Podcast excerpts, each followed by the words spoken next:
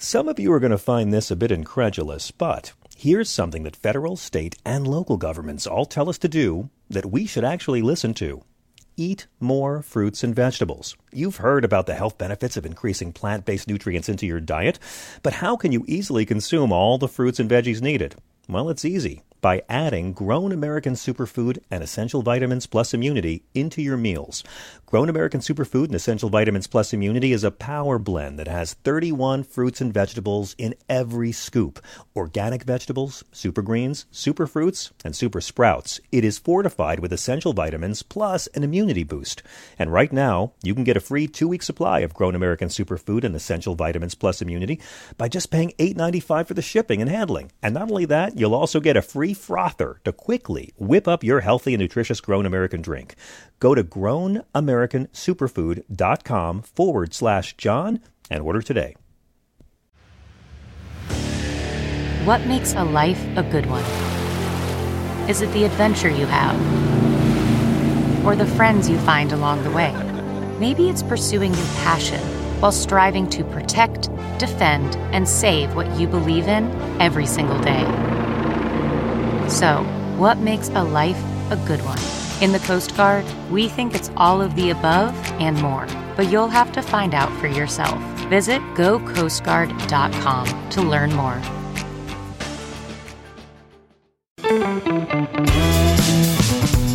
This is the John Fugelsang Podcast.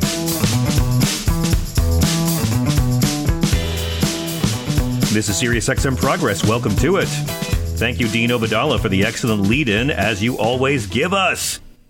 We are very lucky to have the kind of guests we have on this show. Uh, we miss the ones we've lost, but we have great ones coming up. And tonight we have three of our favorites. Bob Cesca will be here to talk all things politics.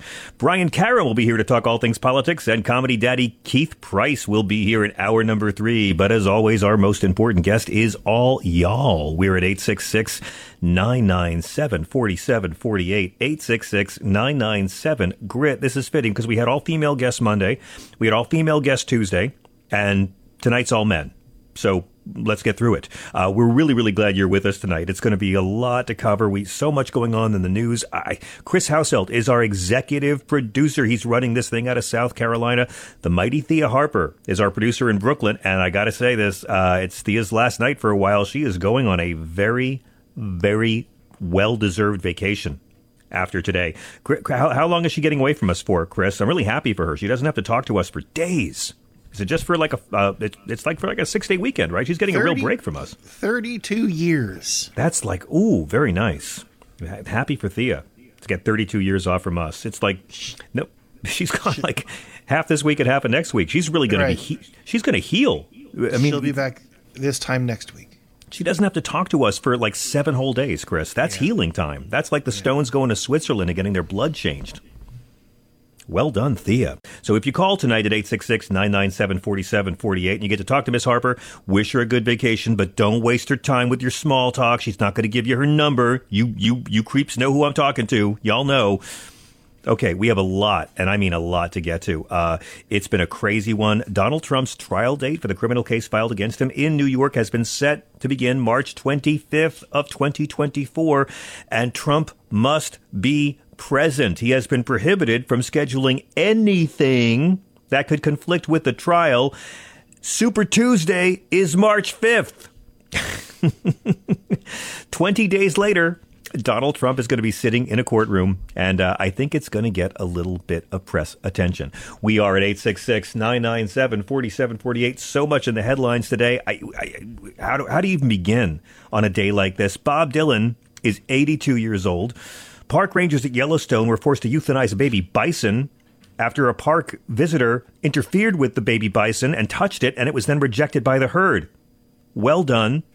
A new UCLA study suggests that smoking cannabis is not as deadly as smoking tobacco and will not cause COPD in users. And Texas Attorney General Ken Paxton, who is under investigation for misconduct of his own in the Texas House, called for the resignation of the House Speaker, who's also a Republican, for being like heavily intoxicated while at work. If you, Chris, you saw the clip. This guy, I mean, on a scale from drunk to Kennedy.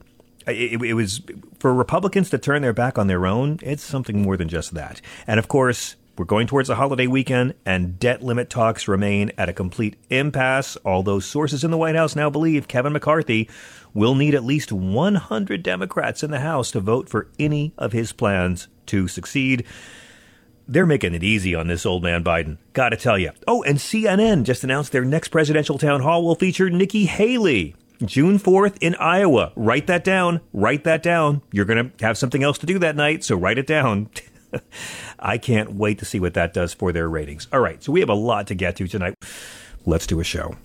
How do we say farewell to a woman who owned her pain and trauma and used it as a means to help change the world? That's the words of Angela Bassett today after we lost Tina Turner, the Queen, the 12 time Grammy winner, one of the best selling female artists in the history of recorded music. She left us at her home in Switzerland at the age of 83. The cause of her death has not been released yet, but she's had a lot of health problems. She was struggling with intestinal cancer for a while. She had a kidney transplant about six years ago. Mick Jagger said, I'm so saddened by the passing of my wonderful friend Tina Turner. She was truly an enormously talented performer and singer. She was inspiring, warm, funny, and generous. She helped me so much when I was young, and I will never forget her. Did you guys get to see Tina Turner live? I, mean, as you went through the day, as you heard the news that another music icon we've grown up with has left us, how many songs went through your head? Proud Mary, River Deep, Mountain High, Nutbush City Limits. What's Love Got to Do with It? We Don't Need Another Hero. Her cover of Al Green's Let's Stay Together. Private Dancer. Private Dancer, of course. Well, that, that's what you play uh, for your workout, I know, Chris. You know, I, I got to see Tina I never got to see a full concert, but she did a VH1 award show with us, and uh, she sang "Goldeneye," the song that Bono and Edge wrote for her for the Bond movie, and she came out with Elton and did a duet of "The Bitch Is Back." I posted the video earlier, but I can't describe to you what it was like. I was a kid in my twenties to be in the room when Elton's playing, and she walks on stage halfway through the song, and the crowd just exploded in joy because that's the magic she had. She was voted into the Rock and Roll Hall of Fame in 1991 alongside Ike Turner. She was voted in by herself in 2021. Honored at the Kennedy Center in 2005. Beyonce and Oprah were both there praising her. Uh, she was the subject of a movie with Angela Bassett that got a bunch of Oscar nominations, a Broadway musical, and that HBO documentary that came out during the pandemic that she called her public farewell. You know the bio. She was born Anna Mae Bullock in Brownsville, Tennessee in 1939. Few artists of the 60s and 70s adapted better than Tina Turner to MTV. I mean, think about it. Of all the artists in the classic rock era and the 1970s era, who, who soared in music videos? I would say uh, Bowie and the Stones and Tina Turner. She might be one of the only American rock acts from the 60s that did great in the era of music video think about Better Be Good to Me and What's Love Got to Do with It and The Best and her hair and she was synonymous with MTV. She played with everyone, she could sing anything, and she was a hero. And not just because she was one of the greatest performers of all time, because she had a hard life and she was authentic about it. And that's what I want to talk about authenticity and fakeness. Now, Tina Turner told Rolling Stone a few years ago that her mother didn't love her. She told Oprah that her mother never believed in her. She said she never wanted this child, and when this child grew up to be successful and creative, she didn't accept it because it was something she didn't want. She met Ike Turner in the 50s. They opened for the Rolling Stones in 66 and 69. And of course, her abuse at the hands of Ike Turner has been very well documented over the years. She first revealed it in an interview with People magazine 42 years ago. And she talked about how he forced her to visit a brothel the night they got married how he beat her so hard it almost broke her jaw, almost broke her nose. He poured scalding coffee on her face. She said in her memoir that Ike began hitting her not long after they met. He could be provoked by anything, by anyone. He he would choke her. He beat her until her eyes were swollen shut. He raped her. He once broke her jaw and she went on stage with her mouth full of blood. And they toured constantly for years because Ike was bad with money. And Tina was forced to go on stage with bronchitis he forced her to go on stage with a collapsed right lung. He forced her to go on stage when she had pneumonia. She was physically battered by this man, emotionally scarred by this man. She was financially ruined by this man and the 20 year relationship they had. And when she got out, uh, I mean, she was finished by the end of the 70s. Her first solo album flopped. She was playing cabarets, couldn't play big rooms. She was 40.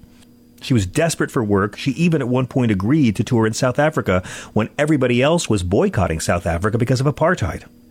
And as you know, if you saw the movie or read her book, she found Buddhism in the mid 70s. That gave her the strength to finally leave Ike in 1976, and then she became a superstar on her own. I mean, when most of her peers were on their way down, she stayed a top concert draw for decades after. And in this documentary HBO did a couple years ago about her life in 2021, it's really worth seeing. She said it wasn't a good life. The good did not balance the bad. I had an abusive life. There's no other way to tell the story. It's a reality. It's a truth. That's what you've got, so you have to accept it and she lost her firstborn son to suicide in 2018. But you know, she was the first famous woman I ever heard as a young boy to speak candidly and fearlessly about domestic violence. She became a hero to so many women and so many men who give a shit about battered women. She became a symbol of resilience. And she found love again her second husband, former EMI record executive Erwin Bach. They were together for decades. And she actually was so in love with him, they were so close, she got a kidney transplant from her second husband. She found the love she deserved in her life. And look, there's not much eulogizing I can do for Tina Turner except to mention when she died this afternoon, I took a look at what was trending on Twitter um, all day long, all day long in the top 20 trending topics. Tina Turner. Here, here's what here's what trended on Twitter just this afternoon. Tina Turner was number one all day. What's Love Got to Do with It? Trended. Private Dancer was trending. Angela Bassett was trending. Proud Mary. We Don't Need Another Hero. All day long, the word icon was trending for her. Thunderdome was trending for her. Better Be Good to Me. Rest in Power. Bartertown, which was the hippest thing trending all day if you saw Mad Max Beyond Thunderdome. She played the woman who ran Bartertown. And of course, Anna Mae. She defined authenticity in a way that we had never seen. And she managed to keep on making great music, to thrill audiences, and to inspire more people than she could ever possibly know. And then, on the other end of the moral spectrum, we got Ron DeSantis, Doughy McPuddingfingers, Lil D, the Scott Walker of Rick Perry's, the boy who cried woke and got crushed by a mouse, the man behind uncritical of racist theory, the man who promises he will never allow the children of racists to feel bad for five minutes because someone taught them about racism. Ron DeSantis, who looks like he just stole Pee Wee Herman's bike, a man who wears high heels but really hates drag queens. Ron DeSantis, who walks into Florida pet salons and screams, You're all groomers! Let's talk about Rhonda, shall we? Just a minute. He's still the highest polling candidate in the GOP field not named Trump, and he's behind Trump by at least 30 points in the latest 538 average. Ron DeSantis filed his paperwork to run for president today. To the surprise of no one, we've known it was coming all along, and tonight he thought it would be a swell idea to kick off his campaign not on TV, not in a rally, but on Twitter, not on video, but in their audio platform, Twitter Spaces. You know Twitter Spaces, right? You spend a lot of time there. You go you go to Twitter Spaces a lot these days. Um, no Florida politician has ever been elected president, and Ron DeSantis decided he would try to be the first ever Florida politician to become president by announcing his campaign on a conference call. Audio only, bros. Audio only. And of course, he had Elon to help him. The man who helped wreck rocket ships, the man who helped wreck Tesla, and the man who helped wreck Twitter came along to help wreck the last big presidential announcement of the 2024 season. Billionaire right wing activist Elon Musk, the man who turned that site into a haven for far right conspiracy theorists and all manner of racists who didn't get to grow up in apartheid South Africa like Elmo. I mean, can I just can I can I go up on Elon for a second? This guy reinstated tons of racists for lying uh, all these accounts that were banned for violating Twitter's rules. He mocks transgender and non binary people. He has so much disdain and contempt for public health officials. Axios said Elon Musk has displaced Rupert Murdoch and Fox News as the king of conservative media. And he's earned it. He's emboldened white nationalists. He's thrilled anti Semites, January 6 defendants. He's tweeted anti Semitic shit about George Soros. sometime go through his replies on the site and you will see how much time he spends responding positively to far right racists. We just found out the Daily Wire, you know, the Daily Wire, that's the gutter of incel boy child fascist Ben Shapiro, Mike Knowles, and Matt Walsh. They just announced they're going to bring all their podcasts on video to Twitter next week. Ooh. It's, it, imagine if 4chan had a basement and the basement was flooded with raw sewage and it went up to about about six feet high. That's that's Daily Wire. Elon is turning Twitter into a right wing media hub. He's an apartheid nepo baby. But it, it's a match made in heaven. Ron DeSantis is cruel to other people's transgender children, and Elon Musk won't speak to his own transgender child. They're anti woke, folks. They're so not woke, they're comatose. Ron DeSantis' team has had all these really tightly controlled events. You know, when he was running for governor last year, and so far, because he's not really good with the charisma, so they've really controlled the events. Not tonight. Did you listen? Were you like me trying to listen? Half a million people started out trying to listen, but the actual number of listeners by the time it started was less than 200,000. And you missed nothing. I, I gave up. I, I, I, was there for like half an hour and I gave up. But it was Ron reading off a piece of paper, ranting about his culture war, jihads. He called the NAACP a left wing organization. Great way to reach out to swing states. And he was boring, really boring. And this was billed as like the real shift from the television era of American politics. And Twitter crashed over half a million users. TV doesn't have that.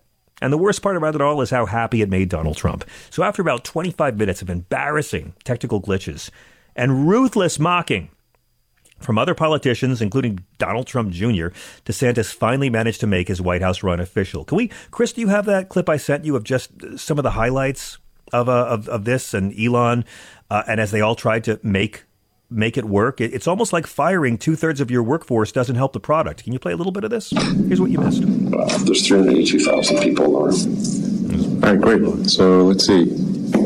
So we just keep crashing, huh? Yeah, I think we've got a, just a massive number of people online, so it's um, servers are straining somewhat. Um,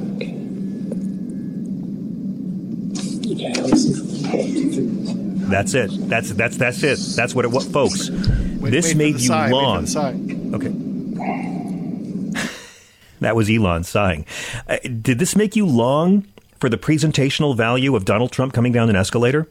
Elon at one point said, Well, you broke the internet because you're so popular. No, he didn't break the internet because he's popular. This happened because Elon Musk is very bad at his job. And then DeSantis goes, I am running for president of the United States to lead our great American comeback.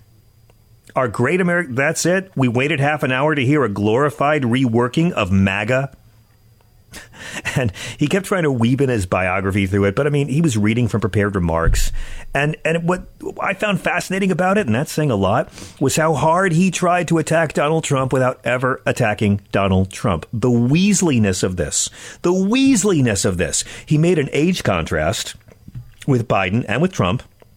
Um, didn't mention his name at one point, he said, government is not entertainment. It's not about building a brand. Didn't mention Trump's name. Another time, he said, you know, policy promises are worthless if Republicans keep losing.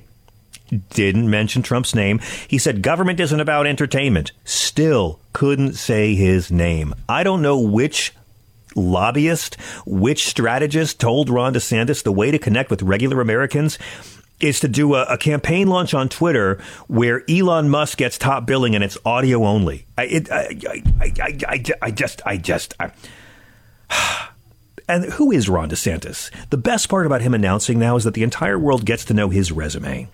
And I mean his whole resume. Like back when he was a Navy lawyer and he was advocating for torture of Guantanamo prisoners by force feeding them through their nose. That's torture, according to the UN Commission on Human Rights. Ron DeSantis thought it was great. Uh, let's see him get called out on it. He, as a congressman, how many times did he vote to gut Social Security and Medicare? I mean, the programs that let grandma not eat cat food and retire with dignity. He tried to repeal the ACA. He voted for Trump's corporate tax handouts. Florida gun crime went up 20% his first year in office. And you know what his response to that is? Permitless concealed carry for every lunatic. No training, no permit. Here's your gun. Go be in public. He banned mask mandates at public schools at the height of COVID when close to 70,000 Floridians had already died because he wanted to show how tough he was on viruses. And of course, It's an all out war on freedom of speech. The Don't Say Gay bill to address the problem of grooming of children when the overwhelming majority of pedophiles are heterosexual identified men. Uh, he had the Stop Woke Act, which is the White Fragility Act, restricting how race can be discussed in schools and colleges. Trying to get rid of AP, African American Studies. He tried to require all female athletes in Florida to have to submit their menstrual histories to root out trans kids who might want to play sports. I mean, how creepy. And I don't want to be mean to the guy. He, he, he just, you know, tried a Twitter space launch. and again, it didn't work because Musk fired everybody. And the format's horrible, and no one uses Twitter spaces. So who could have seen it coming, right? Uh, DeSantis has gone after Floridians' freedom to control their own bodies, whether it's a woman who wants to terminate a pregnancy. They banned abortion after six weeks before many women would know they're pregnant. If you're the victim of rape or incest, if your dad got you pregnant, you have to show proof. You have to show proof, like a police report, because you called them on your dad to terminate your sibling child. And of course, they've banned life saving gender affirming care for minors, purged public libraries and school classrooms of books predominantly discussing the experiences of LGBT and black and brown people, fired tons of school teachers and administrators throughout the state, signed a law that lets doctors and insurers deny any health care service on religious grounds which could let providers turn away gay people or people with disabilities or single moms because you pretend your religion tells you to do that. He signed bills to expand his authority to ship migrants out of the state to other worker locations through the Northeast. He's descended from Italian immigrants who flooded Ellis Island in the early 20th century because they wanted safe haven and a better life for their family. By the way, Rick Wilson tweeted, This is also the week we learned Ron DeSantis is diverting state pension and investment funds into private equity firms that, wait for it, donate to his campaign. He's attacked the freedom of workers to organize. He signed a law to weaken unions. And then there's the war on freaking Disney. And it's only happened because they have free speech and they criticize the Don't Say Gay law and said they'd stop donating campaign cash. And he went at war. Now it's put $17 billion of planned investment in the state of Florida at risk. Last week, they killed this project that would have brought 2,000 six figure jobs to Florida. And so DeSantis tried to take over their municipal district, replace its governing boards with his little flunkies, people who donate to him, homophobic douchebags. This is a man who voted three times to raise Social Security's retirement age. He voted to cut the cost of living adjustments for Social Security recipients. He voted six times to turn Medicare into a voucher system. He voted six times to raise the eligibility age for Medicare, voted twice to cut funding. And he can't stop pushing Vladimir Putin talking points because he's Republican. He doesn't care about democracy or freedom or imperialism or the slaughter of children. So you can understand why both DeSantis and Musk would want to do an appearance together. They both want to stand next to a guy that could make them appear likable. Hey, Ron, at least you'll get that free hour on CNN. Matt Gertz tweeted, What's crystal clear is if you're an advisor in business with Twitter, you're in the Elon Musk business, and soon you'll be in the Daily Wire business, the Tucker Carlson business, and the Ron DeSantis business as well. And Ron DeSantis' business is showing the world he ain't ready for prime time. But you know what? Since we mentioned all the topics that trended because Tina Turner left us, did you happen to notice all the topics that trended because of Ron DeSantis' announcement? Hashtag disaster, tiny D, failure to launch, that was trending all night, crashed, and Dark Brandon. Why? Because Joe Biden totally mocked the Twitter Spaces meltdown and used it to raise campaign cash for himself. He tweeted a link to donate to his campaign and all he wrote was, This link works. So good luck, Ron. Look, I think it's very impressive that a Florida Republican governor's super PAC could raise $100 million to defeat Donald Trump. But hey, that's exactly what Jeb Bush did seven years ago. The rest is history. We give the baton of Florida loser to you, Rhonda. We want to know what you guys think. We are at 866 997 4748. 866 997 Grit. We got to hit a break, right, Chris? Mr. Cesca's waiting in the wings. Uh, if you're on hold, stay there. We're going to get to your call right after this break when we're joined by the great Bob Cesca. I, I was just going to list all the shitty things about Ron DeSantis. I didn't know it would take 20 minutes to do it. Quite a list. Joe Biden's going to be able to run for reelection in his slippers. We'll be right back. Man, that sunset is gorgeous. Grill, patio, sunset. Hard to get better than that. Unless you're browsing Carvana's inventory while you soak it all in. Oh, burger time. So sit back, get comfortable. Carvana's got thousands of cars under $20,000 just waiting for you. I could stay here forever. Carvana, where car buying meets comfort, meets convenience. Download the app or visit Carvana.com today. Okay, picture this. It's Friday afternoon when a thought hits you. I can spend another weekend doing the same old whatever, or I can hop into my all new Hyundai Santa Fe and hit the road. With available HTRAC, all wheel drive, and three row seating, my whole family can head deep into the wild. Conquer the weekend in the all new Hyundai Santa Fe. Visit HyundaiUSA.com or call 562 for more details. Hyundai, there's joy in every journey. Hey, everybody, it's Michael Steele, host of the Michael Steele Podcast.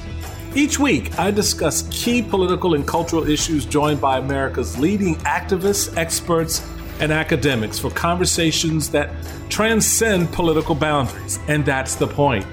I want you to join me as we work through real solutions, have honest conversations, just keeping it real and having a little fun on the side. So listen to the Michael Steele podcast on Spotify, Apple Podcasts, Spreaker, or wherever you get your podcasts on, because you know I love it when you do.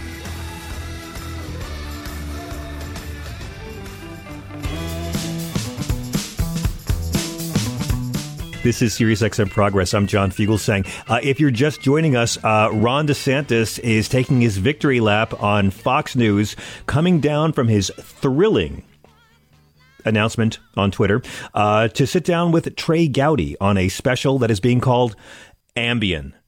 Ambien, my God. Trey Gowdy talking to Ron DeSantis. What a summit. Trey Gowdy just said, Governor, you represent a state surrounded by oceans. No, he doesn't. My God. I need someone smarter than me to cock me off a ledge. And that's why we have the great Bob Cesca, host of The Bob Cesca Show. Maybe you fell in love with Bob with his appearances on Stephanie Miller. Maybe it was his columns at the Daily Banter or Salon.com. We are thrilled to have him every hump day evening. Mr. Cesca does one of the best podcasts about music and politics you can listen to. Bob, welcome back. I'm just now uh, waking up from my nap during the Twitter Spaces thing with Ron DeSantis. That was fun. Yeah. Yeah. First of all, what what the hell is Twitter Spaces? I think that's what the entire world is asking right now. It's uh, something less popular than Fleets. yeah, I have no idea what it is. It seems like something along the lines of some kind of streaming phone conversation that doesn't work. Is yeah, it's sort it of is? like a it's it's like a meeting place. People have meetings on Twitter places like fan clubs and stuff, and uh, Right. and and you know they'll do announcements and stuff like that. But yeah, much better uh, than you know on TV with cameras uh, or a, a rally with an audience. Much better to just have Elon Musk sounding very bored in the background the entire time. That's great. I've been working on an Elon Musk, and that's way better than anything I've come up with. My, my yeah, apartheid I, I nepo think, baby, apartheid nepo baby. There we go. I, yeah, I think they run Twitter Spaces using that that bag of phone that Radar had on Mash. You know, the one that had like a early cell Yes. phone. I don't know what the hell that was, but yeah, Yeah, they that do, seems but but but that- Elon fired the last twenty people who knew how it works, so it was delayed a little bit. But yeah, uh, I mean, you know, you you buy a ticket to a shit show. Don't be surprised when you sit through a shit show. Um, Donald Trump is really happy about this, and it's. I don't think Donald Trump's been very happy much for the last two weeks, Pop. Yeah, No, I mean, no. it, DeSantis's game seems to be he's not going to compete with Trump. He's just going to try to outlast him. Yeah, and you know, Donald Trump hasn't been very happy lately, and that makes me very happy because, as you know, I, I'm really into the idea of Donald Trump being unhappy and stressed out and losing Yes. sleep and having to focus on all of the all of the reasons why he could end up in prison within the next year or 2 I Mm-hmm. like that a lot. And there's lots of examples of that. And and uh, Ron DeSantis obviously is proving what I've been saying for the last couple of years. I, I actually want to thank Ron DeSantis for vindicating everything I've been forecasting since uh, 2021, Like what? which is that which is that Ron DeSantis will crumble on the national stage, which he has. And yes. yeah, he just doesn't have the heft. I mean, he it may work in Florida, and that's fine. Uh, it's not not fine for things like freedom and liberty and wanting to live the way you want to live.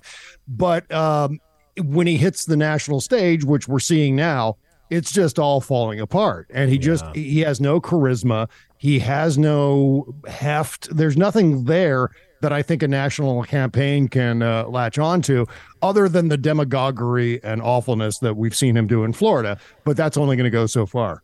Yeah, I mean, trying to be Trump light uh, without any significant distinction from Trump. I think the only significant policy distinction is that DeSantis wants to ban abortions at six weeks. That's it. Yeah. And, and and Trump doesn't really care because Trump believes in nothing. So that's it. Right. And he's going to think that a Xerox of a Xerox of a Xerox is going to drive 81 million people out to vote for him. I I I, Yeah. I just don't see it happening. Even if he gets the nomination, at this point, between Roe v. Wade uh, and Donald Trump doing all of Joe Biden's Oppo research for him, I, I they're going to get this old man reelected. Yeah. Um, well, that's the thing. Ron DeSantis is sort of like a vulture who's just circling around Donald Trump's head. That's kind of what's going on. And he's there solely if Donald Trump ends up either going to prison or ends up with some sort of health scare. And uh, so if that happens, one of those two things happens. Uh, or if Donald Trump just decides, oh, you know what, this is awful, I'm going to get out of this. But I don't think he'll do that. But regardless, any way that Donald Trump ends up leaving the campaign, that's when Ron DeSantis steps in. That's why he's here. He's the backup plan. And that's a terrible, terrible backup plan, by the way, Republicans. I'm just saying. If I were to set up a backup plan for someone who could jump in if something happens to Donald Trump, it wouldn't be Ron DeSantis. I could tell you that because irrespective of what the polls are saying now, he's he would lose badly to Joe Biden in, in a uh, in a head to head race in the general election for sure. Bob, if Trump did drop out, because again, he's going to have to show up for court for his trial in New York City for the first day on March 25th, 20 days after Super Tuesday. um, and again, Fani Willis is probably going to indict him later this summer. And it looks very likely that Jack Smith will be levying some kind of indictment because of the uh, Mar a Lago documents case. If Trump does flame out, um, and I don't see it happening. I think Trump's going to fundraise off of all his own criminality. But if he did, mm-hmm. who could this party run if not DeSantis that could beat Joe Biden? Who have they got on their? We all we all talk about who, who's on the Democratic bench. Eh, that, that could do it. I mean, Gavin Newsom, Cory Booker, Amy Klobuchar, but really, who who do the Republicans have that could beat Joe Biden?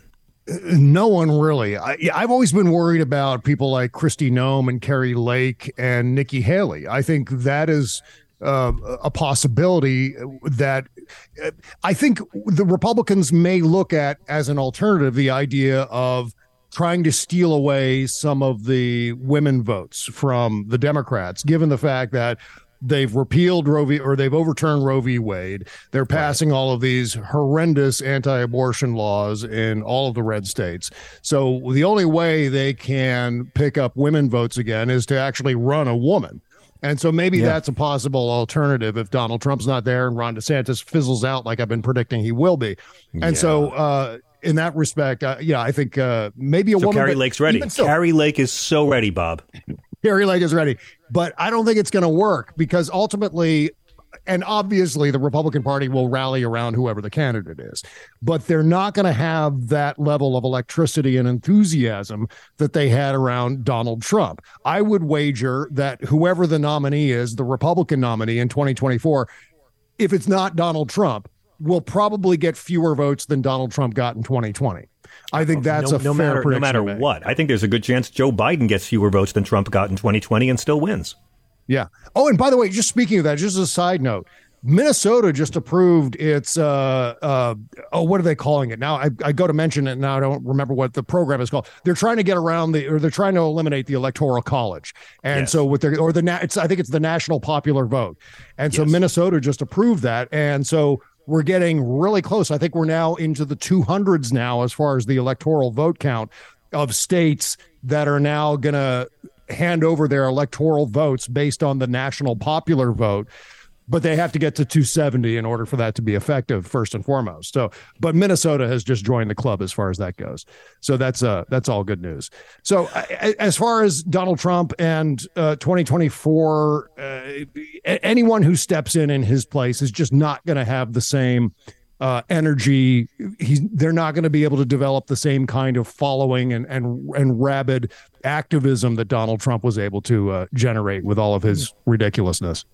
Correct. Absolutely, Bob. Um, we are at 866 997 4748. We invite you guys to join the conversation. Uh, listen, when it comes to Trump, we got to talk about his lawyers. And the only lawyer I want to talk about is Evan Corcoran who was forced to testify against his client for Fani Willis, who has clearly given Jack Smith a hell of a timeline about when he was lied to by Trump, when Trump sent him down to his basement to find these documents. And as you know, Bob, the the the surveillance cameras in Mar-a-Lago already document that Trump sent his butler down to retrieve documents he didn't want Evan Corcoran to take. Uh, yeah. It's potentially huge, but the lawyers in the news today are these two guys who wrote a letter that seems like Donald Trump wrote it because it seems like an eight-year-old wrote it to send to Merrick Garland, um, saying that you're not mean enough to Hunter Biden and we demand a meeting. Uh, what, what is your take on this? I, honestly, I literally thought Trump wrote it and got his lawyers to put their names on it. Oh, he absolutely wrote it. I mean, he didn't sit down and write it. He, he, that he pretends to do for photo ops. In fact, he, Donald Trump has a special writing face that he makes when, whenever he's pretending to write something. Lots of pictures. You can go and Google it. Whenever when it looks like he's trying to write something, he's got this weird fake smirk on his face. I don't know what that is, but that's what he does. Anyway, so I'm pretty sure he dictated this letter to his attorneys because he's so freaked out. And this is this letter is 100% Donald Trump panicking about what's going to happen with the Mar-a-Lago classified documents investigation. He found out something internally that maybe we don't know about yet that has really set him off. In fact, I, would hate to be around Mar-a-Lago yesterday. I think the Mar-a-Lago catch-up alert level was somewhere around catastrophic because, yeah, it's probably lots of uh, lots of ketchup stains all over his uh, his suite at Mar-a-Lago. Um, I mean, I mean, he's I don't begging, know what that could be. He's begging Obviously, Merrick Garland to stop Jack Smith. He's begging him in this letter to. St- he, he he's alternately yeah. threatening him, playing victim, and begging him to not do it. Right, right. Which is which is funny because now he wants an audience with Merrick Garland after he spent the last two years screaming about how corrupt and awful Merrick Garland is, and subsequently Jack Smith everyone who's investigating him, the FBI, the Department of Justice. Oh, and now, now he wants to have a sit down to talk about these charges. You think Merrick Garland's going to say, "Well, sure, okay, you've been a nice guy, you've played on the level. Come on up, and we'll we'll have a uh, we'll have a cup of coffee and talk yeah. about that." No, absolutely not. This is not going to happen. And if it Weeks does, I would be. Yeah, if it does, nothing will come of it but I seriously doubt Merrick Garland would entertain any kind of idea like this, especially given the way he's been treated. Yeah, it also seems like the prosecutors have been at this for such a long time that it's a bit late in the game to get on your knees and beg them to go another route. You know, it just yeah. seems like he's very scared and it seems like it's going to be a long summer. And I hate to say it, but it does seem like this could be why Ron DeSantis is not in a 100% terrible mood when he goes to bed tonight. Yeah, you know what? There's always that possibility. But I don't know that Donald Trump would necessarily drop out of the race if he was suddenly under federal indictment for obstruction mm-hmm. of justice or espionage or what have you. Because now espi- the Espionage Act is back on the table, by the way, with the Mar a Lago right. document situation. Oh, yeah. So, given that, I don't think it really even matters. I don't think Donald Trump, in fact, Donald Trump's poll numbers may go up a little bit if he if he gets indicted. I, I don't think this is good news for Ron DeSantis. I think the only good news for Ron DeSantis would be Donald Trump's widowmaker artery, something like that happening. I'm not saying that it's going to. I'm not wishing for it, but I'm saying that maybe Ron DeSantis is wishing for it. we are at 866 997 4748, 866 997 GRIT. Bob, um, our right wing friends are uh, a little unhappy this week. All of the Nazis and incels and uh, winged monkeys of fascism are, uh, they have a bit of a sad. It turns out that Fox News is run like a modern American corporation and has an employee handbook where uh, they try to protect any employees who might be transgender because that's what regular corporations do in America in this century. I, I, I swear to God, it's like these guys are so angry, you'd think they just found out that Tucker really had his vaccine. yeah, right. Yeah. If uh, we were sitting here three weeks ago and I had said to you, John, that Fox News would be joining Disney and Bud Light and Miller Lite and Target as the uh, as the focus of this red hat jihad, this red hat holy war against trans people and drag shows and the LGBTQ community, you'd say, "Oh, Bob, you're being you're talking crazy talk now." But mm-hmm. here it is. Their employee handbook is one of the most woke things that I think I've ever read. It's it's not woke. It's not it's not woke. It's basic professionalism. Well, and it's of, not because. Fox News it's not because Fox News cares about transgender people. It's because yeah. it's a major corporation with a decent HR department that knows you don't need any liability because there's discrimination against a protected class. It's not woke at all. It's just good capitalism and that's what pisses off these Nazi incels.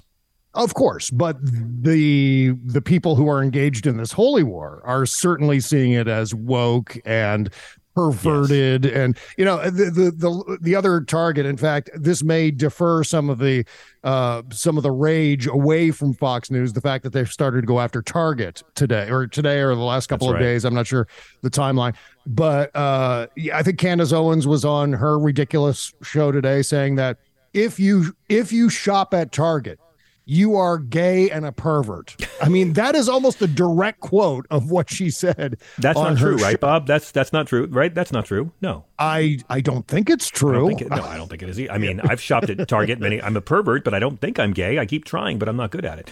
Um, yeah, yeah. it's just it's just the same old bullshit, and it's like mm-hmm. it's like the more Fox News is revealed as just being a decent corporation that treats its workers okay. It's still very evil, but they treat their workers okay and yeah. that is a line too far for the Matt Walshes of the 4chan cesspool that is Twitter. Okay, yeah, th- that's absolutely true. And all Fox News is talking about is gender inclusion. You, you this is safe here. It's fine. And here they even listed here uh, citing the Human Rights Campaign, which is one of the most prominent LGBTQ organizations in the entire country.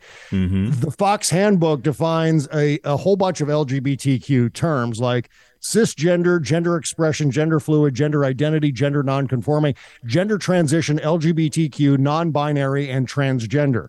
These are all things I'm quoting directly the Fox News employee wow. handbook. Have I mentioned again, John, that it is the Fox News employee handbook?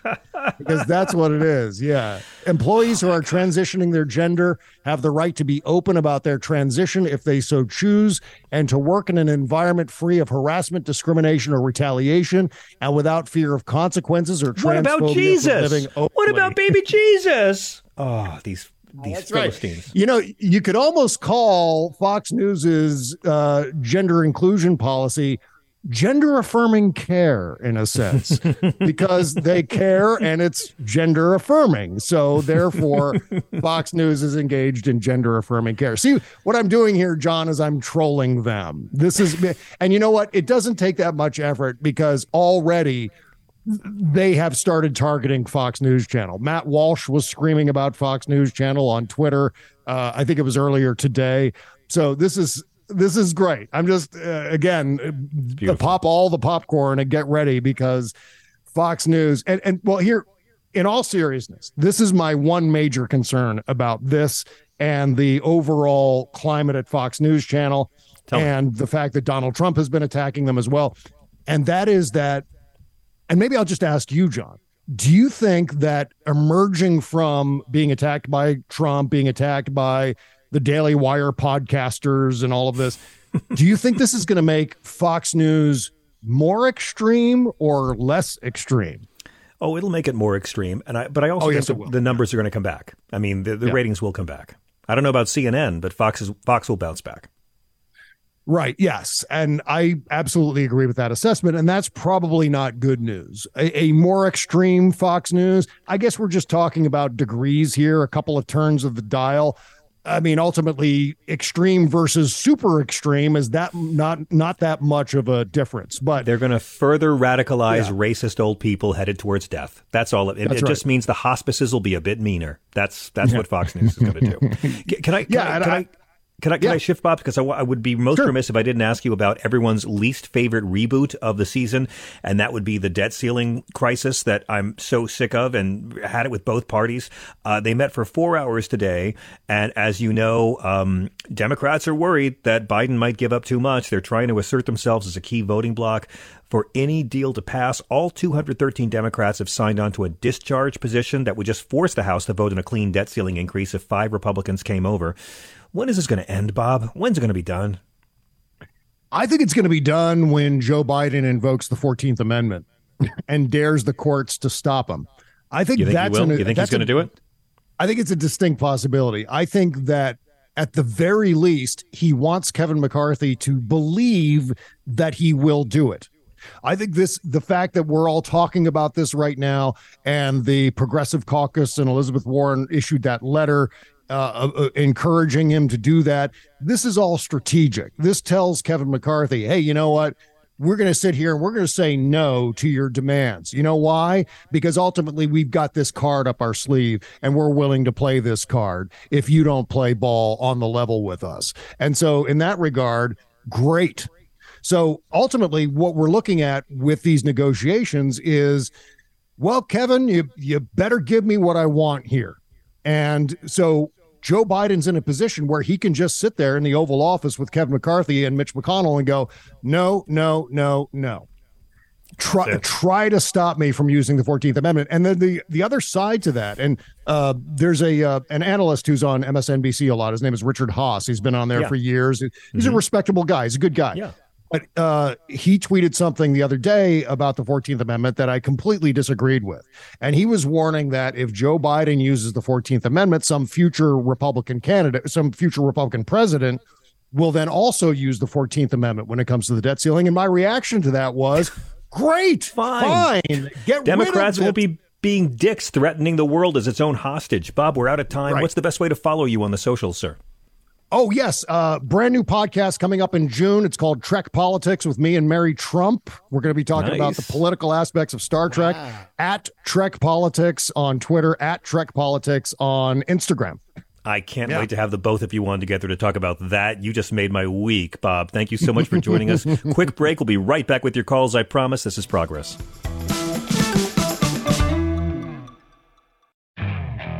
Okay, picture this. It's Friday afternoon when a thought hits you. I can spend another weekend doing the same old whatever, or I can hop into my all new Hyundai Santa Fe and hit the road. With available HTRAC, all wheel drive, and three row seating, my whole family can head deep into the wild. Conquer the weekend in the all new Hyundai Santa Fe.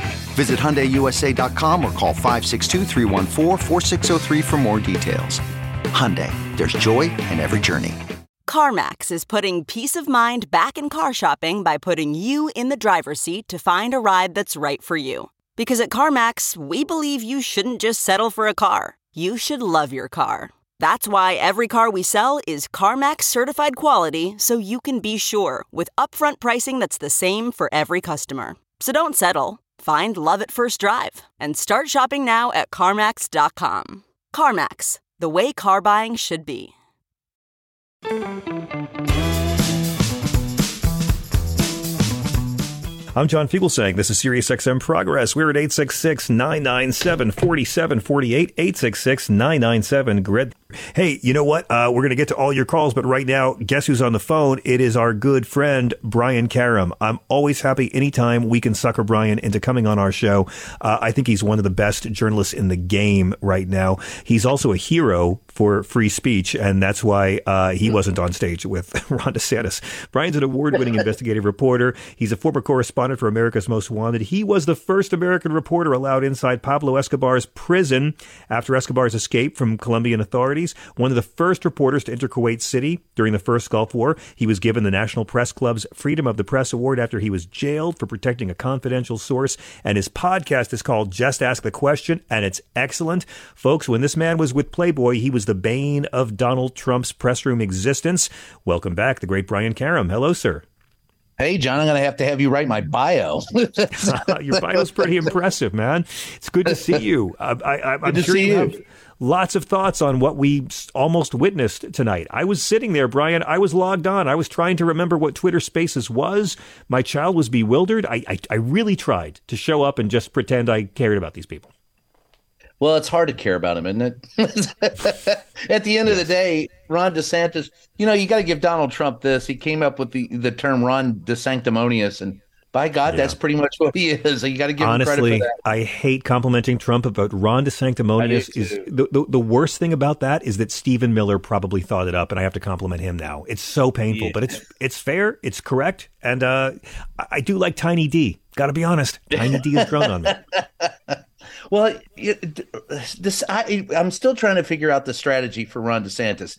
He it, it would be, I guess, that what he's banking on is that Donald Trump won't be there. That's that, it. That, yeah, and that he'll he'll be the heir apparent because yes. this is the only this is the only time he can really run. If Donald Trump is the uh, the nominee and loses, the the Republican Party will pivot away from Trumpism. Finally, I mean that's mm. the hmm. that's the speculation. So that would leave Ron DeSantis out in the cold. He wouldn't be able to run again. So what he's got to be hoping. I mean, you get it why Tim Scott is running. You understand why Nikki Haley's running to put their name for vice out there, president, yeah, or, or to run for vice president. But with DeSantis, it doesn't much. It doesn't figure. But a lot of this guy doesn't figure. And I got to tell you, John, it's it's uh, it's going to be an interesting. The next year is going to be very interesting for all of us. Yeah, I, I agree. And it's going to be a very strange year as well. But I do think Ron's playing a game of survivor against Trump, and he's just going to try to outlast. That's the whole thing. Yeah. Fani Willis will certainly indict him again this summer. Uh, everything we're hearing about the Jack Smith investigation and lawyer Evan Corcoran and what he's turned over and what Trump's lawyers, uh, what Trump's butler did on tape, moving documents around so his own lawyer couldn't find them to return them. This guy's going to be indicted even more. But you know, Brian, if if Ron DeSantis was a smart guy, he he would probably, you know, he, he came out and almost he almost had a smart argument the other day. He said, if I'm president and elected to a second term, I will get to replace uh, two Supreme Court justices. And I thought, okay, the smart argument there is to come out and say, hey, Donald Trump can only serve one term if he's reelected. If you if he can only serve one term, I can serve two. I can be there eight years. That would be smart. But by coming out and saying, well, if I'm in there for eight years, I can elect, I, I can name two more justices, that just says to me, hey, uh, if Joe Biden's there, he can bring back Roe v. Wade. Like, I just, he just well, can't get the, it. The codicil to what you just said, the important, the important little part of what you said is if he were smart. Yeah. that's and that's not what you get from Ron DeSantis, but that's not what you get from the Republican Party these days. And it's um it, it it's what frightens me most is that the current administration is not very good at communicating what it does. And it yeah. and and has a huge problem with communications. And meanwhile, Trump is sucking up all the oxygen in the room, and so is all the right. I mean, to say you're we're all paying attention to them instead of paying attention to what's actually going on. Yeah. And that benefits the Republicans. And I blame the Democrats for it because they they are so horrible with messaging. I've never seen I, I honest to God, I've never seen a, a, an administration so inept at, at messaging when they've done so many things that are so good. I completely it, agree. I'm really tired of trying to convince people of things that the White House doesn't have the wherewithal to convince them of. I mean, it's just just rattling off his achievements. The guy's achieved so much. Any historian you talk to is astonished. They're comparing this to Reagan's first couple years. They're comparing it to LBJ. I mean, yes, he's failed at a lot of things he wanted to do, but the amount of stuff the man's trying to do and the amount of reform he's done. I mean, he's he's he's already done more than Clinton or Obama did in the first two years, and yet Absolutely. no one knows it. And the polls are showing even Democrats don't know it. Brian, Democrats well, don't know it what I know from traveling across the country three times in the last year alone is that this demo, this Democratic administration be, should be saying two things right now. You've got a job because of the infrastructure bill. That's yeah. keeping the economy afloat, and it's huge. There are people in these red states that are working and wouldn't be. Then number two, and most importantly, a woman's right to choose what That's 75 it. 80% of the people if you just hammered those two issues jobs food on the plate and the right to choose th- that w- would be all it would take but they can't do it. They eh, it, it's it's annoying to me to have to ask them constantly to talk about what they're doing, and they think that well we've done it, we don't have to talk about it. Well, yeah, you do because Donald Trump and the MAGA people are out there preaching non-facts, you know, alternative facts every day. And they That's and right. they would put people on the Sunday shows. They'll put people on the talk shows. They'll put people. Trump will come out. He'll tweet. I can't get any of that out of the president when he's actually doing things that matter for the American people, and that's very frustrating. In, indeed. I mean, if you were advising this White House, what would you say? You know, it's like th- there's so many great chances to push back against the ageism, against the disinformation. I, I'm I'm waiting for them to do it. I argue against ageism better than anyone in this White House. Yeah, well, look, this current um, issue with the the debt ceiling highlights the greatest problem that this administration has. Kevin McCarthy came out after a meeting with the president and BS'd us for 15 yeah, minutes. Sure did. And gaslit us. We didn't push back. That's our fault. We have very young reporters at the White House. They're not doing their job. That's a given. However, the president of the United States has the bully pulpit. More importantly, he's got the Brady uh, briefing room. 49 seats, hardwired to go live at any moment. Walk 60 feet out of his office, stand in that Brady briefing room, and tell us what's going on. If this is, if this issue is as dangerous to this economy as and is as dire as they've painted it, why aren't you out there in the Brady briefing room preaching what you've done and how come it's the, re- the Republicans' fault? At the end of the day, if something goes south, it's all on Joe Biden. It's totally true. he has true. not spoken to us. It's totally true. And you know, I, I mean, a part of me feels like in the beginning I was hip to Joe Biden's negotiating here by saying we're not negotiating. We're going to raise the debt ceiling clean. We're negotiating next year's budget. I was like, good for you, old man. Don't fuck around with this. They raised it 18 times for Reagan, seven times for right. three times for Trump. Good for you. Don't play the game. Just come on out there and be assertive and just control the narrative. That has slipped away. And now we've already seen this White House agree in theory to so many concessions. They have to worry about a Democratic revolt. I mean, when you hear that the White House is privately telling Democrats in the House and Senate that the 14th Amendment's never going to happen, they're either very, very confident or uh, no one's holding the reins. Well, uh, and it might be both. Look, the president and both the president and Mitch McConnell said the exact same thing after they came out of the meeting the other day uh, the president said, We are not going to default on our debt. We are going to do this. Mitch McConnell came out and said, We're not going to default on the debt. We know it and they know it. So what are we yeah. doing? This is all is this all political theater? Yes, because Kevin McCarthy is being and the president pointed that out as well. He's being held hostage by the Marjorie Taylor Greens and the, in the, the extreme right, you know, of his party. One person, because they changed the rules, one person can oust the Speaker of the House. That's it. Right. That's it. That's so that, that's that, not because they, because Kevin McCarthy is so weak, he had to agree to give a bullet exactly. with his name on it to every member of the House. Go ahead. So that's and that's what we're dealing with. So at the end of the day, it's going to be Mitch McConnell is going to broker the deal. The president's going to sign on to it, and McCarthy will probably survive this, but may not but he won't survive the next one because he'll have to make concessions that the far right won't like. So what's McCarthy more afraid of? The donors losing his job. He, wait, wait, wait, but, no, what, what's he more afraid of? The donors bailing on him, or the Matt Gaetzes and Lauren Boeberts bailing on him? I think he's what's more afraid of the donors. I I think he's more afraid of losing his job. Uh, the donors, yeah, well, sure. I think he can get, but the the the people that will keep him in his job, that's what he's wanted his whole life. And if you saw his speech when he got when he got the job, I was like, I, I have seen better speeches out of sixth graders. This guy, you know, he was referring to he was referring to Lincoln and the Civil War as if he had witnessed it himself. and then he came out, you know, oh, we remember when we did this. No, you don't remember it. You weren't around. Neither were I. No, I wasn't. It's it's BS. He's horrible. He's a horrible speaker, and he's a horrible public speaker, and he's a horrible yeah. speaker of the House, and he's very weak. And so Indeed. that's what that's what we're looking at is political theater. But the danger is that they do run into a, a, a, a stone wall they can't break through. And at that yeah. point, if there is default on this debt, you're going to see both of them will, will suffer the consequences of this. And the Republicans don't care. They don't care. They just want Biden gone. If it takes burning the country down to do it, they're fine with that. because they want Mm, yeah, but their Wall Street, do- Wall Street doesn't like this shit. Wall Street doesn't. no, like and that's. but you got to understand, Marjorie Taylor Greene, Lauren Boebert, those people, they don't know Wall Street from Back Street. They, they, course. these- they're, they're morons. We're dealing with people that are, you know, like like they Cleavon Little said, you know, the modern clay of the New West. You know, Yeah, I mean, they went home. They, they met for four hours at the White House today, the negotiators, and the Republican leadership has told the members they can go home for Memorial Day weekend, but they have to be on 24 hours notice to get back to D.C. if a deal is reached.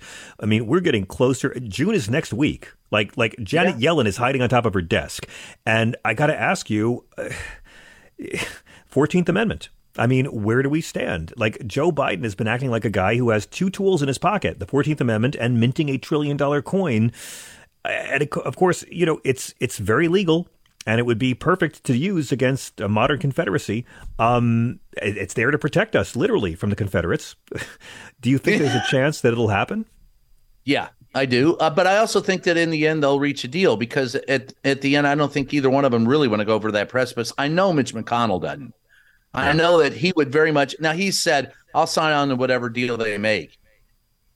He's making the deal. He's he's the one that's got to make the deal because Kevin McCarthy doesn't even understand how to spell deal. So it's Yeah. it's going to fall upon Mitch McConnell to make the deal.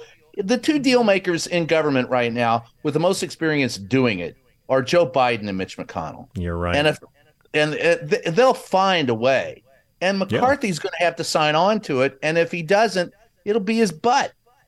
Yeah, he, there are human appendixes that actually do more in a day than Kevin McCarthy. Um, I'm just so sick of it, Brian. It's been a while since you've been with us, and I want to ask you about the shifting tones at uh, cable news. You have Tucker now gone from Fox, um, and we're I, I, I live in this fantasy world where Rupert will just keep on. Rupert's going to keep releasing more and more embarrassing details every time Tucker opens his mouth.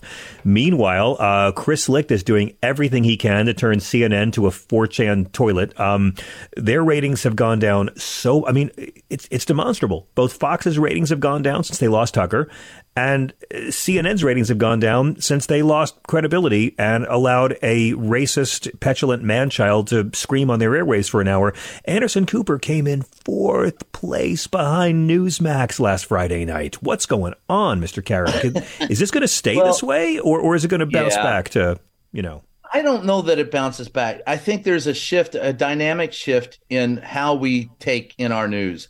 I can and have tweeted out video from the White House and gotten three or four million views before the CNNs or the ABCs or anybody else can edit their video, put it on a show, and and and make it go. So that's the future is streaming. The future is where you are. The future is not with the cable news networks. And that's their own fault because they did have credibility that they've lost. And getting When was back, this? When I'm sorry. When when was this? Oh, I don't know, back in the very early days. I was going to say like pre-Iraq war. We're talking right? Like yeah, yeah, I'm talking about in the 80s, 86, okay, 87. okay, okay, yeah. Well, with Bernie Yeah. Shaw, golden, great times Yeah. with Bernie Shaw. Yes. um, so, you know, the, the space shuttle. Remember when it blew up? That was CNN that covered it. Wallpaper. You know, they wallpapered. They they made their reputation on that, and But that was. it- but isn't that how it's? I mean, I, I'm I was just a kid back then, but it seems like back then, um, cable news was not about completely being ratings driven. I know it's always mattered, but it doesn't seem like you know the ratings were guiding the programming the way well, it is now. ratings were guiding the programming, but the programming was was news, and so it was within the confines of of broadcasting news. And today, don't don't mistake these panel shows for news shows. This is Right. cheap entertainment. It costs a little bit more money to go out and actually do the news. You have to have a producer and a writer and a photographer and a reporter. With Talking Heads, you got one anchor that you pay money to. The airwaves are there, and you put people on. Usually, don't pay them. Some of them Mm-hmm. are paid. You know, I was one of those that was paid. You know, that be in. You sit and argue for 5 I've been minutes. paid. I've been, I've been paid by a few of them. Yeah, I've been. Yeah. I, I used to. I used to go fight Will Cain every morning on CNN for a year. yeah. So you know what it's about? It's it's it's just cheap entertainment. No no news is spread. No nothing is settled. Everybody gets in a pithy sound bite. We move on to the next you know load of garbage. So that's that's the problem. And yeah. they haven't gotten out of that for a while because they don't want to invest in the product. Look, doing news costs money more than they want to spend. It's not as as costly as an hour of a fictional program, you know, dramatic programming, you know, but it does cost. And to have a producer and an investigator out doing that type of work takes time as well. So you have to have more than one person doing it. It's it's yes. it's so much easier to just put an anchor on the desk and argue for 5 minutes. But you know what? I, I, I, also just think you can deliver the same damn information everyone else is delivering and find entertaining ways to do it that don't involve the puppet on the right and the puppet on the left fighting all the time. I mean, you you know You're what preaching I'm to the about. choir, brother. Yeah, I mean, yeah, no, and, you've been in this game for a while. I mean, yeah, you know, well, I'm just, still 19.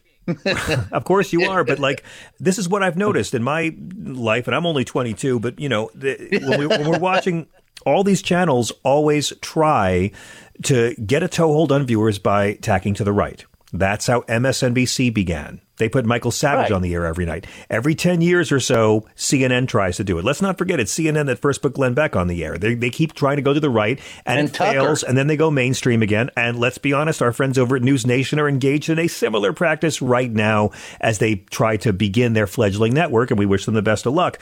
Um, this is going to fail it's not going right. to deliver the kind of numbers that Malone is demanding of Chris Licht.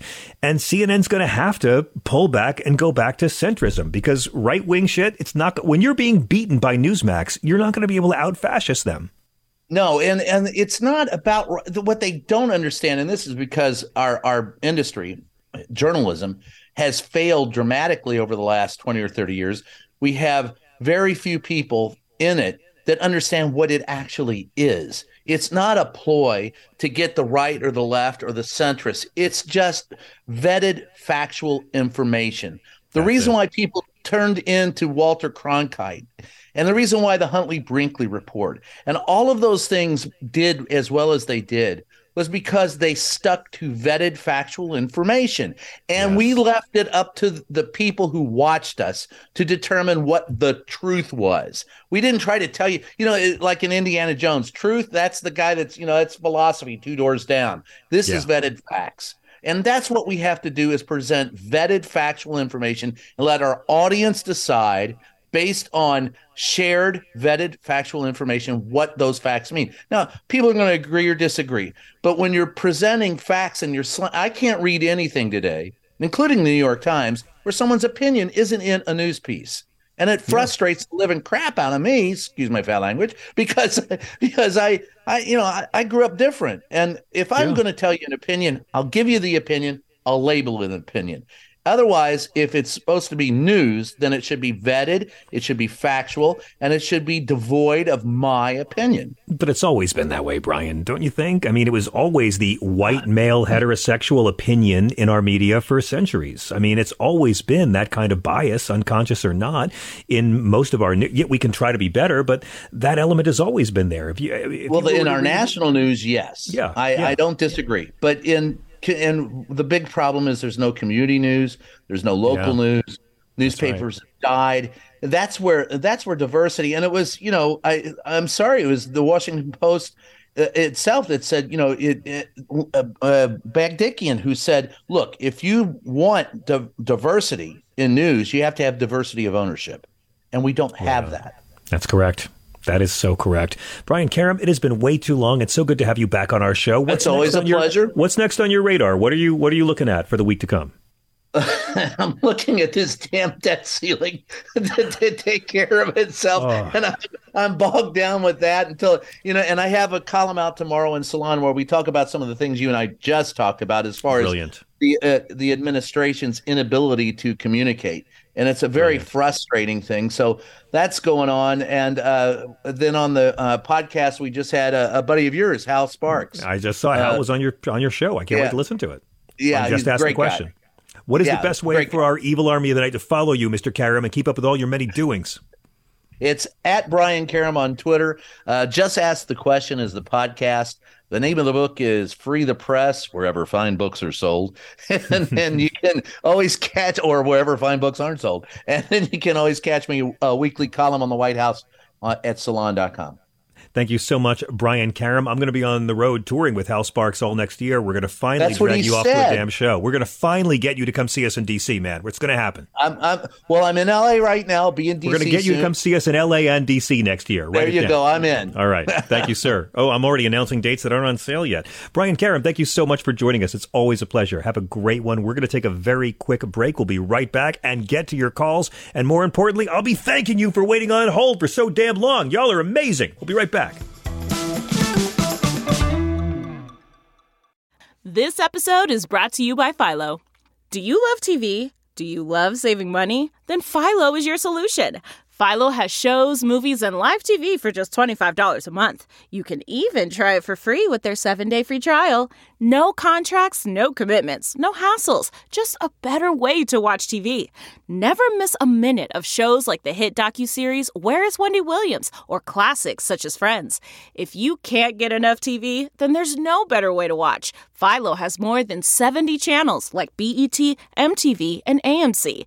And the best part? You can try it yourself with their seven-day free trial. Sign up today at philo.tv slash poppods. That's p-h-i-l-o dot tv slash p-o-p-p-o-d-s to get 50% off your first month.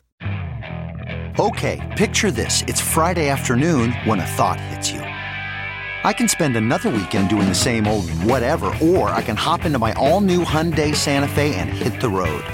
With available HTRAC, all wheel drive, and three row seating, my whole family can head deep into the wild. Conquer the weekend in the all new Hyundai Santa Fe.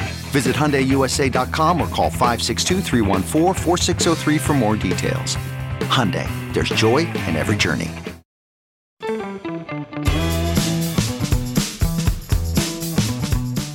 I'm John Fugelsang this is Sirius XM Progress.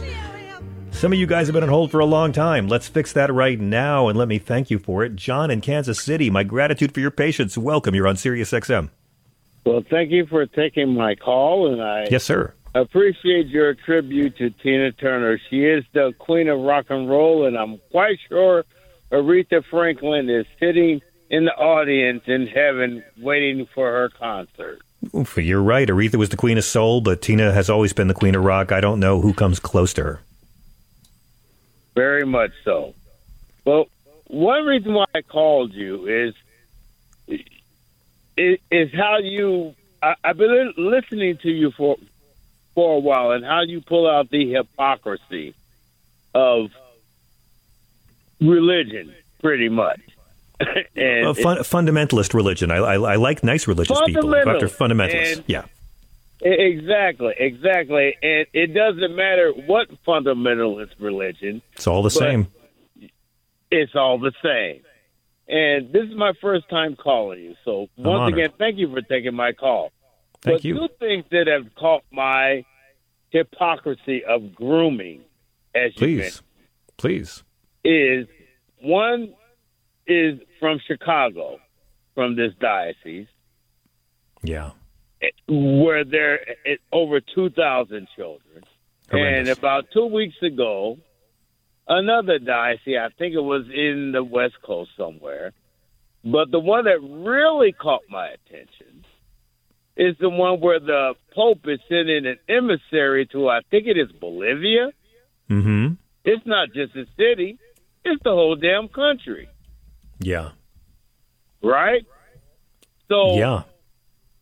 Right. So this is like the hypocrisy of uh, of the churches. Like I said, not I'm not trying to pick any just one religion because evangelical religions have this problem also.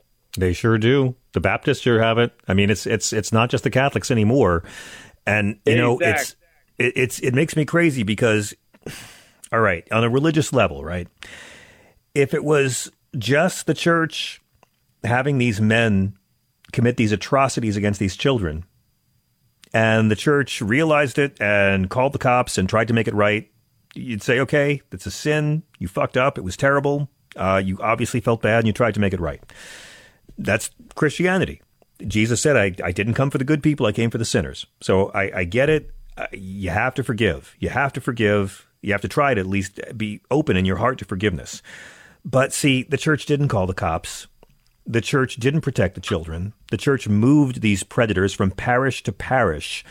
Like a bad cop gets moved from new precinct to new precinct where they could prey on more people, never actually stopping the problem, causing more pain for more kids. And to make it all worse, this is the same church that my entire life, and I have a lot of love for this church, but it's the same church my entire life has demonized gay people, demonized transgender people, demonized women who terminate pregnancies, demonized women who enjoy sexuality, demonized people who have divorced, demonized people who belong to other religions. We've seen the xenophobia of conservative Catholicism all over the place. And that makes me even more angry, even more angry, because it's not as simple as, oh, the church was sinning. No, the church was sinning and the church was grotesquely hypocritical. When I see them screaming about these gay drag group where the guys dress up as nuns and they're acting like they're attacked, I'm like, excuse me, motherfucker, where were you when your church was raping people and you're angry because someone's making fun of your church? You're angrier that someone's a, a gay guy dressed as a nun? That gets you angry enough to write an op-ed, but not child rape for centuries? So I'm with you completely. You can you can be devoted to God or devoted to Jesus or whatever the religion of your choice is, and you can still call this bullshit out because your club should not be more important than justice itself. Man, this is why I'm so glad I, I called you for the first time because I've been saying this for a long time. I am so sick of this, the hypocrisy of religion. I don't believe in religion. I'm mm-hmm. spiritual. That, okay. That's my per- yeah. personal thing. You're okay, in the growing majority, I think.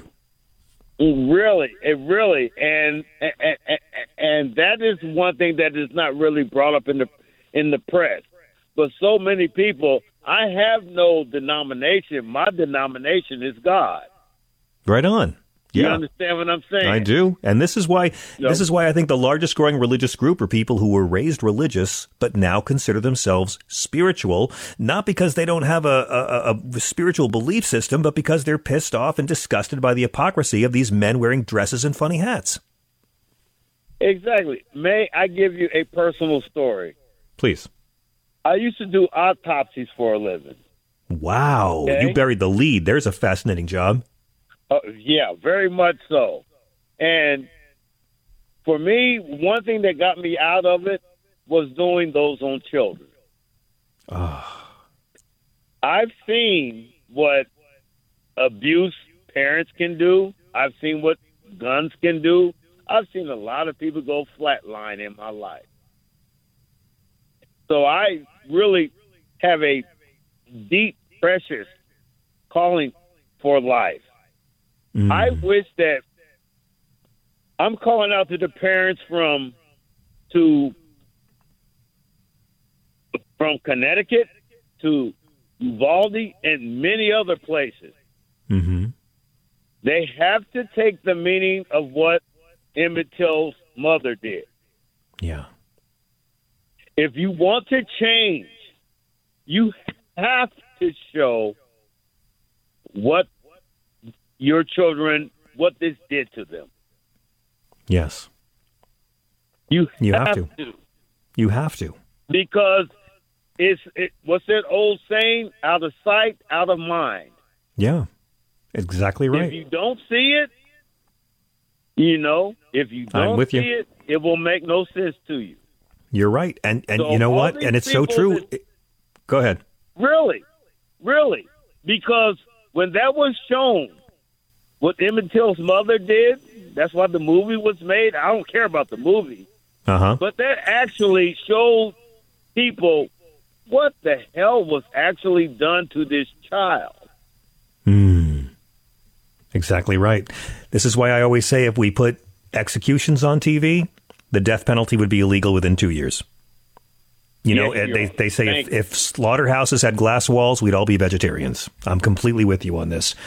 John, I, I, I really appreciate you sharing your experience. I can't imagine I can't imagine just doing autopsies what that would do to you, but doing them to children, I just I, I, I, applaud your humanity and your strength and that the fact that you still care about people so much after all that. Um, and I think you're exactly right on everything. You know, I, I think we're not going to see a solution to the problems of guns ripping our children to shreds until some parents demand the world sees what their children look like. Thank you, sir. Thank you, sir. I hope you have a great evening, and thank you for waiting on hold. I really appreciate it. Call back anytime. You did. You're good at this, man. Call us more often. I appreciate hearing from you. 866-997-4748. Let me go to Leonard in Washington. Leonard, to you as well. Thanks for your patience on hold. Welcome. Hey, thank you. You know, you you talked a little bit earlier about the debt ceiling and how Yes, Kevin sir. McCarthy loves to play games.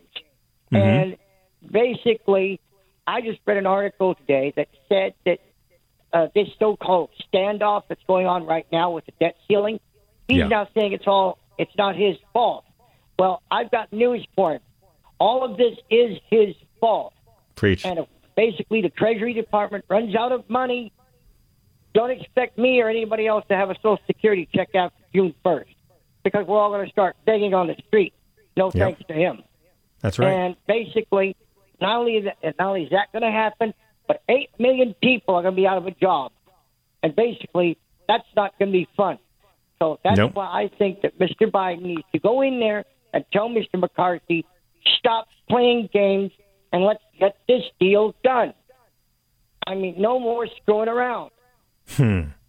I'd love to see it happen. Unfortunately, playing games is all he can do. He can't actually take any action because he's got the donors on this side and he's got the right wing fascists in his party on this side and he's got history on top of him. And the guy is just not a leader. He's just a survivor. That's all he can do. And I, I, I, look, no matter what, if this goes south, you're right. He will take the blame. This will not stick to Joe Biden no matter how hard Fox News tries. McCarthy will own it, and his own base will turn on him. That's why I would like to see Mr. Biden, you know, do exactly what he needs to do. If he has to use the Fourteenth Amendment, then this will teach Mr. Bu- uh, Mr. McCarthy a lesson. I mean, Right you on. don't screw around with a man like that. And I'm with you, man. that's what he's doing with with Joe Biden right now. He is basically screwing with him, and that's Yeah. that's something that we are not going to allow. Preach. I love it. Completely agree. Let's see how it plays out. I, I, I'm not very optimistic they're going to get it done over the weekend. I think it's going to come down to the wire. It's going to be a last minute thing. They're going to give us all a heart attack. No one's going to enjoy their Memorial Day weekend because they're going to be worried about this the whole time. And at the end of the day, McCarthy will come along and they'll do something, and Joe Biden will give up some little condition, some concession like uh, COVID funds, so Kevin McCarthy can go back and brag and pretend to wave a scalp to Matt Gaetz and keep his job another week. That's what's going to happen. I don't see it going another yeah. way. Yeah. Oh yeah. And basically, yeah, and basically the whole, and basically that's what this whole thing hinges on. This hinges on Mr. McCarthy. But if Mr. Boom. McCarthy would rather play games, I would much rather have Mitch McConnell do a deal than Mr. McCarthy, because Yeah. all he wants, all McCarthy wants to do is just play games and basically, uh, just basically keep playing these games until one day he realizes this is going to be his fault. Yeah. Because again, he's caught in the middle and he doesn't have the strength to tell the fascist wing of his party that he's in charge and to sit down.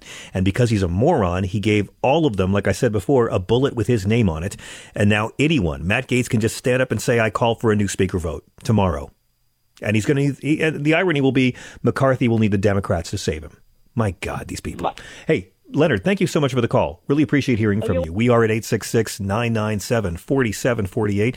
866 997 GRIT. To that whole debt ceiling point, I want to play this clip today. The reporters are in the press room asking Karine Jean Pierre to explain what it is that Biden wants in the GOP that he won't just cave to their endless spending cuts, punishing poor people with more poverty, and yet increasing spending for the Pentagon. My God, these reporters, listen to that, how this woman doesn't pull her hair out. Give a listen. On the negotiations, McCarthy has made very clear what Republicans are asking for. The White House has made clear where President Biden is willing to meet them halfway. But what concessions are the White House trying to get in this deal? In other words, what are you going to get out of this deal other than raising the debt ceiling? So look, a couple of things, and I've said this. I think I said this yesterday. The president said this on Sunday. Uh, not certainly not going to negotiate from here, but I'll lay out a couple of things that the president has been very clear. Uh, we put forward a proposal that cuts spending by uh, more than one trillion dollars. That's on top of what the president put in his budget on March 9th, uh, which is uh, which is a three trillion cut in deficit over 10 years. And the president has made clear that uh, he and congressional Democrats cannot support devastating cuts that would slash uh, inf- law enforcement, education, and food assistance. So we've been very clear on those pieces. We've said this over and over again, just not going to get into specifics from here uh, beyond what the president laid out on Sunday.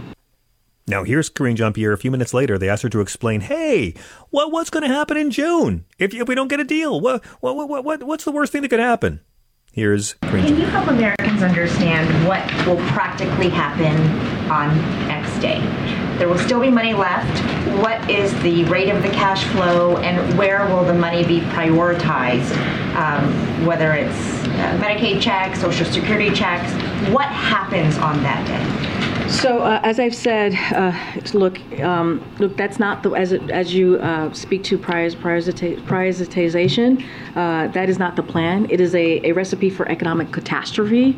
Uh, it would throw the economy into chaos. Uh, so, just want to be really clear about this. The, the Secretary of Treasury said and has said this as well that uh, prioritization is effectively a default. Uh, Stephen Stephen um, Munchkin. Munchkin uh, said, and I quote, that doesn't make sense. The government should honor all of its obligations and the debt limit should be raised. Jack Lew, I think prioritization is just default by another name. Uh, Timothy Geithner, prioritization is unworkable, harmful, and the world would recognize it as a first ever failure by the United States to meet its commitment.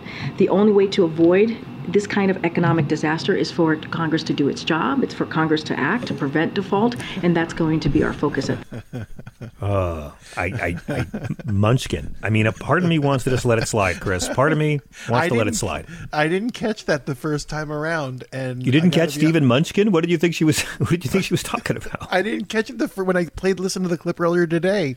I didn't.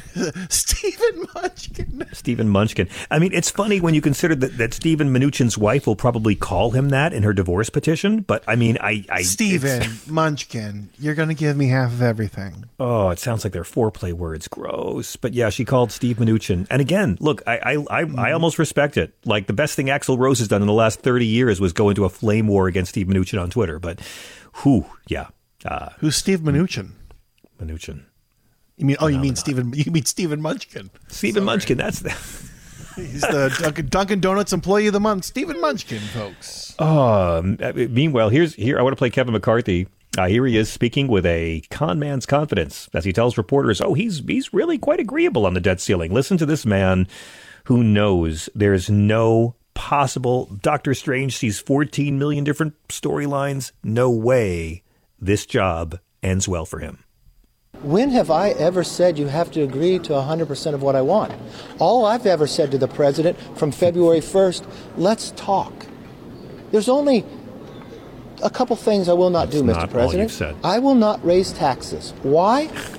Because we are bringing more revenue in, even to the GDP. No, we're not. Not just to the 50 year average, but the history of America. Only No. two other times have we brought in 20% of the GDP 1944 and 2000. I will not put a clean debt ceiling on the floor. Why? Because we've spent more than we've ever spent before and we have the highest debt than we ever had before. I just don't think that's right. But no, let me finish the question. And we And have the I said to highest the debt because of Trump's but tax everything cuts. else is on the table. For 97 days, he wouldn't talk to me. So we passed a bill. We're not getting everything in our bill. I'm negotiating with the president. We passed a bill that raised the debt ceiling. If I did what you're saying, we wouldn't be talking. But I sit and I'm sitting and sending our negotiation team down with theirs, who is their team is highly respected on both sides of the aisle. They know this House and Senate well, and I know together. And maybe you discounted me too. I didn't win Speaker on the first vote. No. It took 15 rounds. Ah, and you know what? I think we're stronger for it. And it's No. probably we didn't solve this problem on the first negotiation, but it took us 97 days. I firmly believe that we'll be able to get there. Again, these are the guys who were all about spend, spend, spend, and cut taxes for the wealthy. Of all the debt this country has accrued in almost 250 years, 25% of that debt came in Donald Trump's four years in office. They always talk this way when there's a Democrat And then once a Republican's in office, you know already, you listen to this channel, you know they want it to crash so they can use it against Biden. They don't care about non millionaires. My God. Let's go to Danny in the great state of Illinois. Danny, welcome. You're on Sirius XM. Go. Hey. The other day, a friend of mine said he asked me, Who's the wittiest writer of them all? I said, My friend, I'm glad you asked. You won't believe his magic act. I said, It's Bob. And that was that. And we sang, Good for Bob. Shakespeare shouted, We've got a brand new bard. The song he meant to sing, he said, His prose will yell at you. Killing deals and cosmically magical cards. And we Damn. sang good for Bob. Good for Bob. Bob. John and Paul, hope we or two would have to mm-hmm. climb a one or two to get up to the styling fellow Bob. Good for Bob. Got a commercial break coming. Good news for Bob. Electro crystal cut us off. Oh, we got commercial sign. Yeah, yeah, we got to hit a commercial. Danny, is this live? Yeah. Yeah. Good job, Danny. Birthday, Bobby. That is amazing. That was amazing, Danny. And I know Bob can understand every word you said. I loved it. Happy 82nd to Bob. Thank you. Thank you. You woke me up tonight. That was my favorite call ever. Call back. Oh, already hung up. That was live, right? That wasn't holding up a Yeah. thing to a No, tape. That, that was, was- that, that was live music. Yep. Right here. Sounded much better than my rotary phone upstairs as well. Sounded great.